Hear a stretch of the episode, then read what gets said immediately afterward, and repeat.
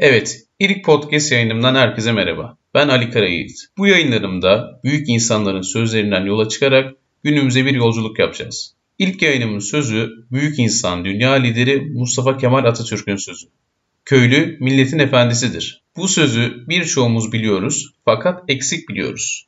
Doğrusu üreten köylü milletin efendisidir. Ne demek bu üreten köylü? Neden bu kadar değerli ve önemli? Bunu 3 ana başlıkta beraber inceleyeceğiz. 1.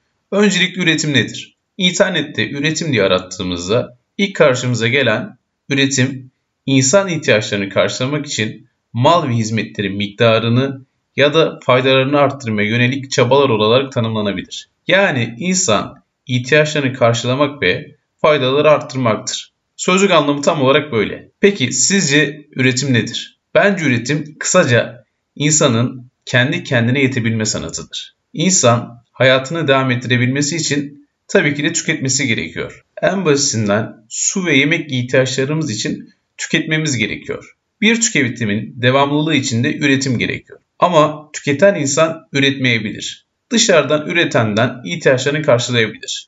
Ta ki kendi başına kalıp üretilene sahip olamayana dek. Bu üretimden kastım tarla ekip biçmekten evdeki yemek yapımına kadar uzanıyor. Herkesin dilinde olan tüketim çağında yaşıyoruz. İnsanlar deli gibi kaynakları tüketiyor, dünya yok oluyor, sonumuz geliyor, ne olacağız gibi büyük korku politikaları günümüzde. Bu korkudan çıkıp panik olmadan kendi kendimize yetmeye başlamalıyız. 2. Peki kendi kendine yetebilme ne demek? Kendi kendine yetebilme, tükettiğin kadarını üretme demektir. Bizim ülkemizde de Cumhuriyet'ten sonra üretime çok ağırlık verildi. Sanayiden tarıma, ekonomide birçok alanda üretime başlandı. Çünkü genç Türkiye'nin ilk hedefi kendi kendine yetebilmekti. Atatürk 1923 yılında bakın ne diyor.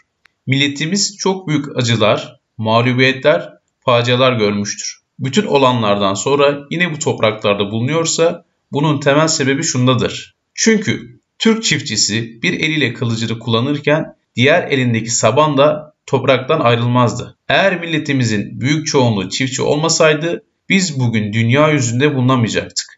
Evet Atatürk 1923 yılında söylüyorum sözü. Birçok kooperatifler kuruluyor ve insanlar tarıma, üretime teşvik ediliyor. Savaştan sonra bozulan topraklara testler yapılıyor ve iyileştirilmeler başlıyor. Bugün günümüzde ise çiftçinin durumu çok kötü. Çiftçilikle geçinen insanların birçoğu büyük şehirlere göç etti. Çünkü sadece çiftçilik yaparak kendi kendine yetemedi. Geçimini sağlayamadı. Çiftçiliğin bitmesinin sebeplerinden biri tabii ki ekonomik boyutlar. Maliyetler artarken çiftçinin gideri artarken gelirinin sabit kalması. Bir örnek verecek olursak ki ben de çiftçiyim. Bundan 10 yıl önce bir portakal üreticisi 1 kilo portakalı bahçesinde 60-70 kuruşa satıyordu. Ve maliyeti 10 ila 20 kuruş arasındaydı. Yani %30'luk bir maliyeti vardı. Bugün bu maliyet 40 ila 50 kuruşlara kadar geldi. Çiftçi neredeyse hala 60 kuruşa satıyor ürünü bahçede. Maliyet nasıl arttı?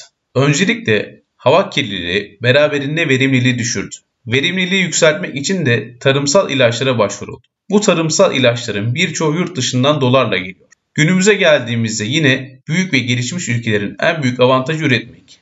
Ne üretiyorlar? Teknoloji üretiyorlar, bilgi üretiyorlar ve satıyorlar tarımsal kalkınmaları sonucunda gelişmiş tarım yapabiliyorlar. Bu ülkeler kendi kendilerini yetebilip ürettikleri, tükettiklerini geçince başka ülkelere satmaya başlıyorlar ve böylelikle büyüme devam ediyor. Geri kalmış ülkelerde ise bu durum tam tersi. Tükettiği, ürettiğini geçince dışa dönük yaşamaya başlıyor. Bunu aslında bir insanın oksijen üretemeyip solunum cihazına bağlı yaşaması gibi düşünebiliriz. Fişini bir başkası çektiği anda hayattan kopar ve hayatı sona erer bir başkasına bir makineye muhtaçtır. Dışa bağlı ülkelerde de bu durum böyledir. O yüzden üreten ülke gelişmiş ülkedir ve diğer ülkelerin efendisidir. 3.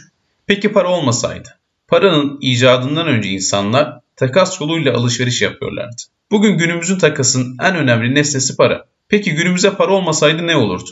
Gelişmekte olan ve dışa bağlı ülke, gelişmekte olan veya dışa bağlı ülke gelişmiş ülkelerden ürünler aldığında karşılığında onlara eğer kendi üretimi yoksa ne verirdi? Örnek veriyorum X ülkesinden 100 ton alınan patates karşılığında ne verilecekti?